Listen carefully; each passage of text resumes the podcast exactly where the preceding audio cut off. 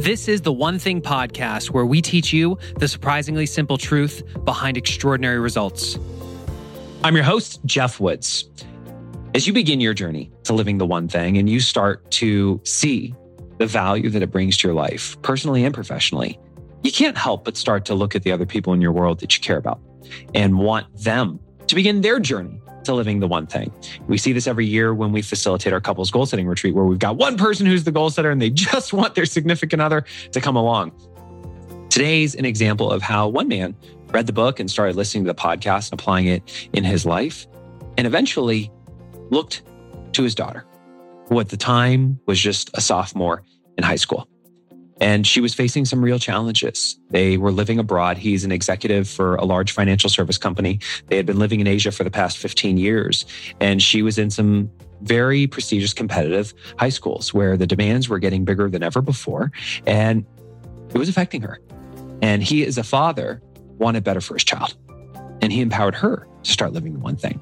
Today's a conversation of both what was going on in his life and how he introduced the one thing to his daughter, as well as diving in with her on how she started to live it and the value that it's brought to her. And when she now looks forward for her life, what she now sees as possible.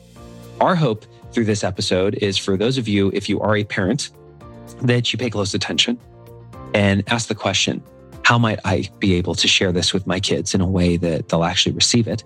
And also pay attention to what she has to say. I found myself at times really floored at the wisdom that was coming out of her mouth. How is applicable to all of us, regardless of what our age is. And our hope is that there's one thing that you can do to start empowering those that you care about to live the one thing at a higher level. With that, let's get into this episode with John and Cat McGuire.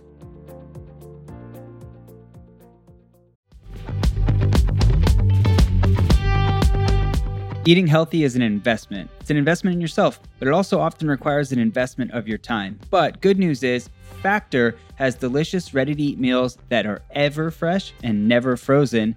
They're chef created, dietitian approved, and ready to eat in just two minutes. With Factor, you can choose from a weekly menu of up to 35 options, including popular things like Calorie Smart or Keto Direction or Protein Plus or Vegan and Veggie. Also, discover 60 more add ons every week, like Breakfast on the Go lunch snacks, beverages to help you stay fueled, feel good all day.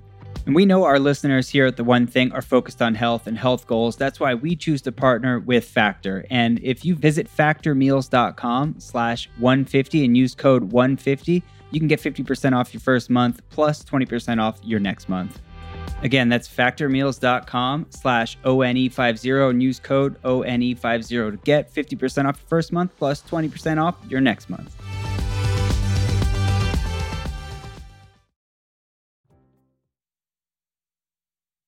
John, when were you introduced to the one thing? So, Jeff, I I don't recall exactly. Um, you don't remember the exact date and where you were standing and what you were wearing? What? I don't recall the the thing that triggered me to get the book. Somewhere in the back of my mind, I don't know if this was referencing the book Essentialism, mm-hmm. um, which is another book I read. But you know, I've, it's always been a priority of mine to figure out how to best manage my time because time is the one thing that, um, in my view, is kind of your most valuable commodity. And so, you know, I came across the book and the message from Gary and Jay really resonated with me as I try to just optimize you know, how I'm spending my time, where I'm investing it. And I would say this was probably back, we sit here in 2021 now probably back in 2017, 2018. Mm-hmm. I remember soon after starting to listen to the podcast as well. And at the time, you're living overseas, right? Yes. Yeah, so we lived in Asia for the last 15 years. We've just recently returned to the US. And I was in Singapore. The family and I were in Singapore for the last nine years. Cat, what was it like for you starting to grow up and going through education abroad? I would say it was a very valuable experience. Probably one of the most interesting ways that you can be raised. Uh, I was very lucky to go to two very diverse and interesting international schools, both in Hong Kong and in Singapore. And while it was slightly challenging in the sense that there was a lot of turnover in terms of people moving and coming back. I would say overall, it was a net positive experience. John, what did you observe that was going on in Cat's life that made you, as a father, say, I should hand my teenager this book? I think, like probably most dads and mom and dads out there, when you have um, kids who are going through high school, high school is a super stressful time. And, you know, Cat was a sophomore in high school where I think they start to really ramp up the demands on her. And so what I was observing was, you know, just an increase in stress as she tried to think about how to navigate that, how to keep up with you know, her various courses and what you want to do socially. And there was one particular day where I think heading into a week, she was feeling overwhelmed. And I thought to myself, I use this to help manage my time. And you know, maybe I can take some of the skills I've learned and show her how it can help her in managing her time. How do you introduce it to you, Cat? So every Sunday, we have a family meeting. And on that particular Sunday, he sat me down, said, Open up Google Calendar, give me a list of everything you have to do and how much time you think each of those things are going to take. And we're going to block that into your week. So he really started me out with the building blocks of my week. So blocking in class times, blocking in breakfast, lunch, and dinner, my workouts, my various meetings and practices for extracurriculars and then helped me really look to where I could block out my obligations within that.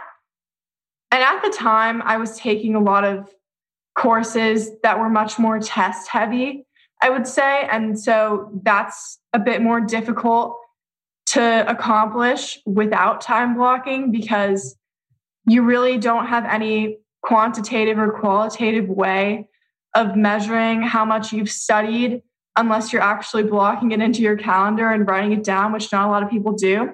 And so he really helped me see that in the sense that he took me through the difference between, you know, writing a to do list and just sort of randomly approaching it as I saw fit and thinking holistically about the most effective and efficient way to execute on the different demands I had to meet in a week. How old are you now? 17. Okay. Yeah. Just checking. Because there's people who are listening this who are a lot older. They're going, damn. That's awesome. Thank you. What went through your mind when you started doing this? Why haven't I been doing this sooner? What was the value that you started to experience? That's a very hard question to answer because I would honestly say that time blocking had a massive ripple effect in every area of my life. Better quality and quantity of sleep, more exercise, more time spent with friends and time to just relax, spend time with my family, more time overall on the things that matter to me, while at the same time, a more efficient approach to the assignments and studying that I had to achieve. My grades went up significantly. My relationships improved because I was much happier and healthier. You know, when you're getting sleep and you're getting exercise and you don't have that weight of constantly wondering what you should be doing uh, at every moment on your shoulders, you're a lot happier. So, yeah. What's interesting is I'm having a very um, surreal moment, even just listening to you, because I know, John, you see this with the people that work in your organization. They spend so much of their time throughout the day just being busy. And because mm-hmm. they don't get the most important things done, they end up sacrificing the things that matter most mm-hmm. the time with the people that matter most, their health, their sleep. Yet I'm hearing this come out of the mouth of a teenager. John, I mean, as a parent, one, what did it feel like to see her before time blocking enduring those levels of stress? Look, as a parent, you're always, um, you hate to see your kids stressed. you can empathize with it because you've been there yourself, but you want to help them. And the thing that's been most gratifying is being, you know, Cat said something before, why wasn't I doing this sooner? I didn't figure this out till I was in my 40s. And I think it really makes me happy that I could help her figure this out when she's a teenager. It certainly improved her life, and I've noticed that firsthand. But also, it, it's not just about where she is now, it's about where she's going. And this will be sustainable through college, through, you know, when she's in the workforce at some point. So, you know, I think it's, it gives, as a parent, you know, you always want to help your kids and to be able to provide them with something that, you know, candidly, I gave her the framework. She did it all on her own. You know, she has to do it. You know, to see her do that is, you know, I'm obviously incredibly proud of her, but uh, it, yeah, it's incredibly satisfying as a parent to to help them on their way. Yeah, that's amazing. So we we fast forward to the end of last year, and you and your wife Elizabeth joined us virtually for the couples goal setting retreat. I'm curious, what was the value that you and your wife got that ultimately led you to look at Cat and say, "Hey, honey, next weekend, let's sit down and do the individual retreat together." I think the, the goal setting retreat was fantastic. You know, I've really believed in this overall beyond time blocking for years and years. And it really brought home the retreat, being on the retreat for a couple days, even though it was virtual, being with a like minded community of people. And you know, hearing not just the time blocking elements of the treat, but retreat, but doing your 411, setting your GPS, thinking about your values. My wife and I just really enjoyed the two days immensely. And Cat's going to go into a difficult or challenging year where she is going to be thinking about college. And the, the tools that you and Jay and Kaylin talked about in the retreat, as we thought about for her, boy, this would be great for her to, to have this experience as she starts to think about applying to college over the course of the next year. So, Cat, what was the experience like for you? It was really interesting because I wasn't really going into it with any fixed set of expectations. I was sort of just listening to my dad's suggestion I was excited to be with my dad for a few days and see where the retreat took us. I had a fantastic experience with the retreat. Like he said, I really enjoyed looking holistically at my values and from that having a compass with which I could steer my goal setting and my perspective on some of the tasks and obstacles that I had coming up in a critical year, like junior year of high school. Did you figure out what your values were? Yes. I think if I can recall, the thing that I valued most about the retreat was the clarity and sense of control that it gave me about a year that I believe most students view as turbulent and uncertain, and a year that I would view as turbulent and uncertain without these systems mm. to lay a foundation for my work. What are you guys as a family now doing post retreat? So we continue to have our family meeting every Sunday. And what we're doing is we're, we're starting to each develop a 411 mm-hmm. to talk about that, to work through measurable goals. I'd say that's in progress. You know, there's no perfection at this point, but I'll fast forward you five years. There still isn't. So yeah. you're you're good. but I think it's given us more of a framework now where we're all on the same page because we've all gone through the retreat in mm-hmm. terms of thinking about how we can accomplish bigger things. The thing that resonated with my wife on the retreat was, and she has one of the stickers attached to her kind of whiteboard, is to basically set big goals, to think big. And so I think it's given us permission to really think big and then to figure out what steps we need to take over time to try to get to those big goals.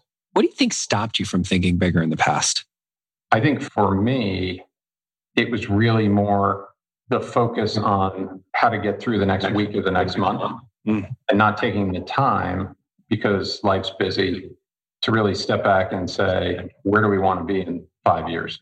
Mm. This, well, I'm curious to dive in there because even I was doing a training for a company earlier today, and somebody literally said in the chat box, This is awesome, but I don't have the time to do this stuff. Mm-hmm. I mean, you work in a very hour intensive industry. Mm-hmm. What allowed you to start taking the time to put the plan in place? Well, one of my values is self discipline. Mm. And I think the way I exercise that is time blocking mm. and blocking time to do that. And when I typically will do that, it'll be early on a Sunday when I know that I will not have work commitments where I will have space to think longer term about work, about personal. That's great. And really, and really just, you know, to to do that on a consistent basis. John, what do you now see being possible for Cat now that she's learned these principles and is starting to put them into action as a teenager? I think anything's possible for her. I think she has a fantastic future ahead of her, regardless of what she decides she wants to do. I think having these tools will enable her to set big goals and to work towards them but look, as a parent, um, speaking for my wife and I, we just want her to do what she wants to do, what her goals are. And she will figure that out over time. But I think she now has a framework with which she can look as to how to set big goals and take incremental steps to accomplish something. Yeah. Well, Cat, I'll, I'll even say just listening to you talk, because my daughter's 10 years behind you. She's seven right now and she already understands what the one thing is and her favorite thing to do is when daddy's doing a training she'll walk in and go guess what my one thing is? And people go what's your one thing? She goes respecting daddy's time block. Bye bye. And she storms out of the room. It's really funny. Um, but to to decide that she still has that innocence where mm-hmm. life is just about playing and school is for friends and at home she just wants to hang out with her dad. No, i haven't fast forwarded thinking about the stress and the things that she would endure. And hearing you talk about that, I imagine Daphne saying it, which um, hit me pretty deeply. So to even hear you take these principles and to start to, to set those things aside and actually feel happier, like you brought more value to me than, than I probably have brought to you. So thank you. Thank you. I also wanted to add off of something you said earlier, a question you asked on why don't you think you did this before, directed towards dad? And I just wanted to say, I see so many students really struggling, whether that be with academics, whether that be with mental health, whether that be with social life.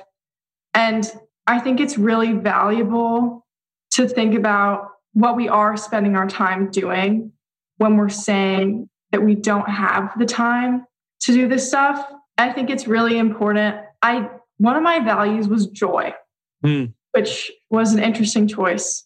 And I think it's really important to think about how you want to live your day to day life,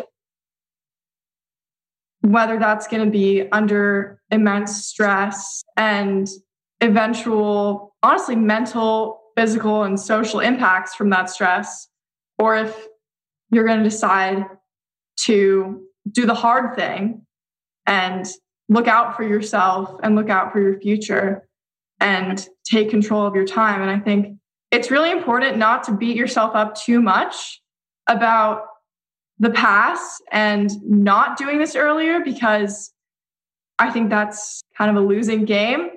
But it's very valuable to remember that you always have more time. You always have an opportunity to change your habits and to decide to turn the page, turn the corner, and take back control over what's important to you. So I would just say that to anyone out here who's kind of annoyed at listening to a 17 year old talking about these things.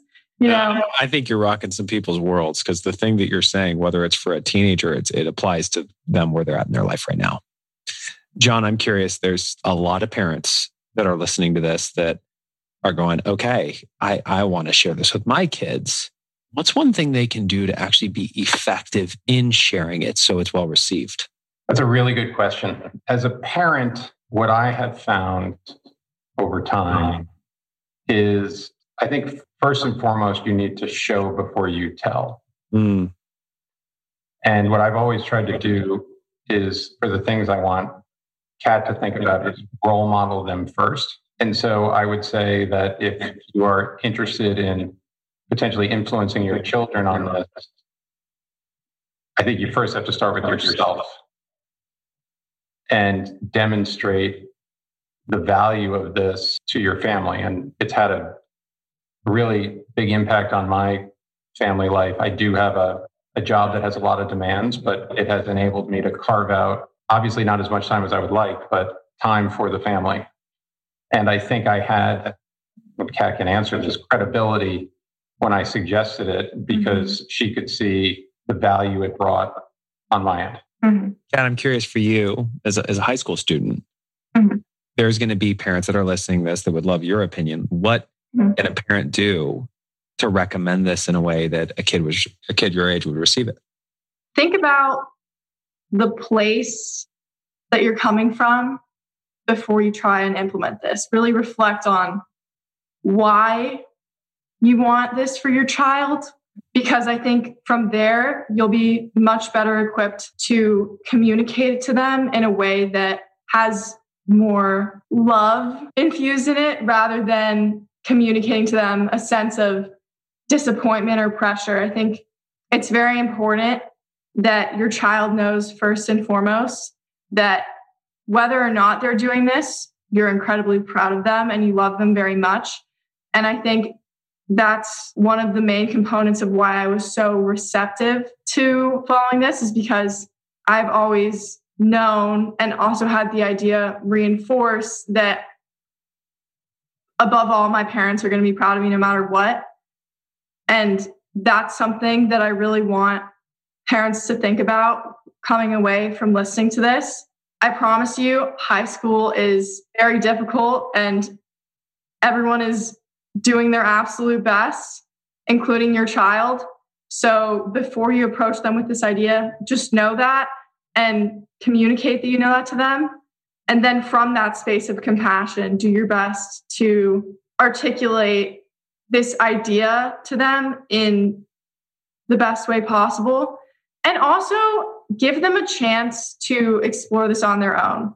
Don't be overly disciplinary with it. You know, at the end of the day, they have to want it for it to work. And the last thing you want to do is end up pushing them further away from this habit. So ease into it, study on the pressure, and most importantly, come from a place of caring. I needed to hear that actually. Like we're we're doing a family. My kids have been doing affirmations every day for a 66 day challenge, which they're seven and five. And my five year old, like, still his speech, he's like, I am brave. I am strong. but, but, like on the days that they miss, I'm like, have you gotten your one thing done? Like, accountability daddy comes in and mm-hmm. you just made me realize they never gave me permission to be accountability daddy. Which is good. I, I'm curious because you best believe a lot of parents are going to be now sharing this episode with their kids.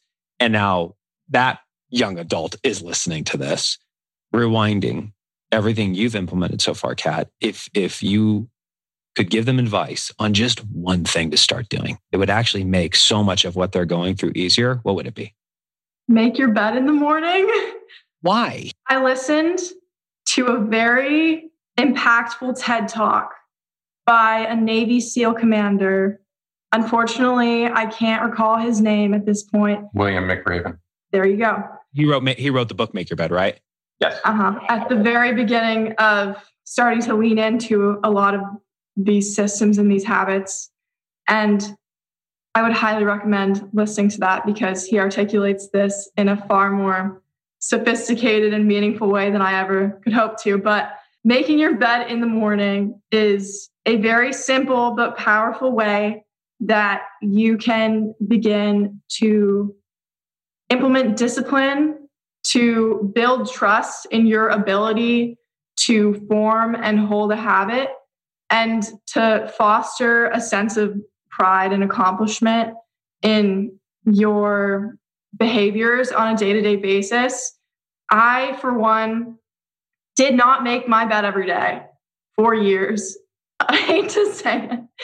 I wish I had, but it's truly been one of those building block habits for me of being able to look at myself in the mirror every morning and know that no matter how the day goes, I've gotten one thing done and I can be proud of that. It's actually a keystone habit. It's a habit that's so mm-hmm. powerful, it starts to shine down in a lot of other areas of your life, which mm-hmm. uh, is very interesting. So I love that you went there. Thank you.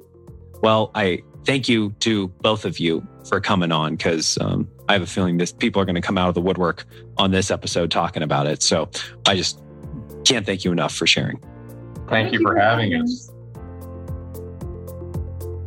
Well, there you have it, our conversation with John and Cat McGuire.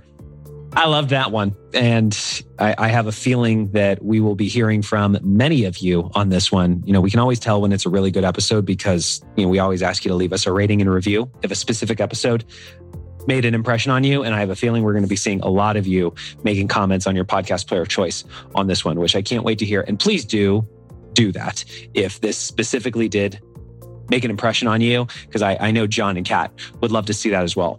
First thing that really stands out to me is how John talked about the importance of modeling the behavior, not just saying, hey, do this, but doing it yourself and setting the example. He did it with time blocking. And then when he saw the things that Cat was struggling with, to say, all right, honey, let's sit down. Write down all the stuff you got to do this week. Let's open up, let's open up your calendar. Let's just start blocking time one thing at a time. Just partnering with her side by side to block that time out. And I've actually had the, the experience of doing this with leaders and companies who maybe haven't, they know how to schedule an appointment, but they've never time blocked the things that matter most. That simple exercise is massively powerful. And then hearing Cat, just the way that she spoke about within a year of time blocking, starting to feel happiness again, having more time for her friends, having more time for the gym, having time with the family, doing better in school, sleeping better, because she put the most important things on her calendar. The thing that really resonated with me at the end was when she was just saying, you know, give them space to do it by themselves. Because I, I, did share. I hold myself to such a high standard because I'm one of the, the, the voices behind this microphone.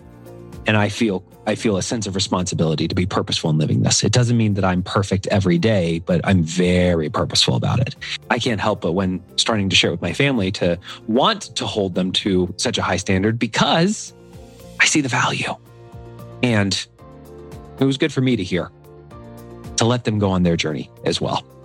If this episode has brought value to you, I who are the people who are the who are the parents and who are the young people that need to hear this because my goodness if i had known what i now know when i was 17 instead of when i turned 30 holy smokes so please share it with those people and if you are new to the one thing podcast Click the subscribe button so all future episodes will automatically be downloaded to your device of choice. Thanks so much for investing your time with us. I'm your host, Geoff Woods. We look forward to being with you in the next episode.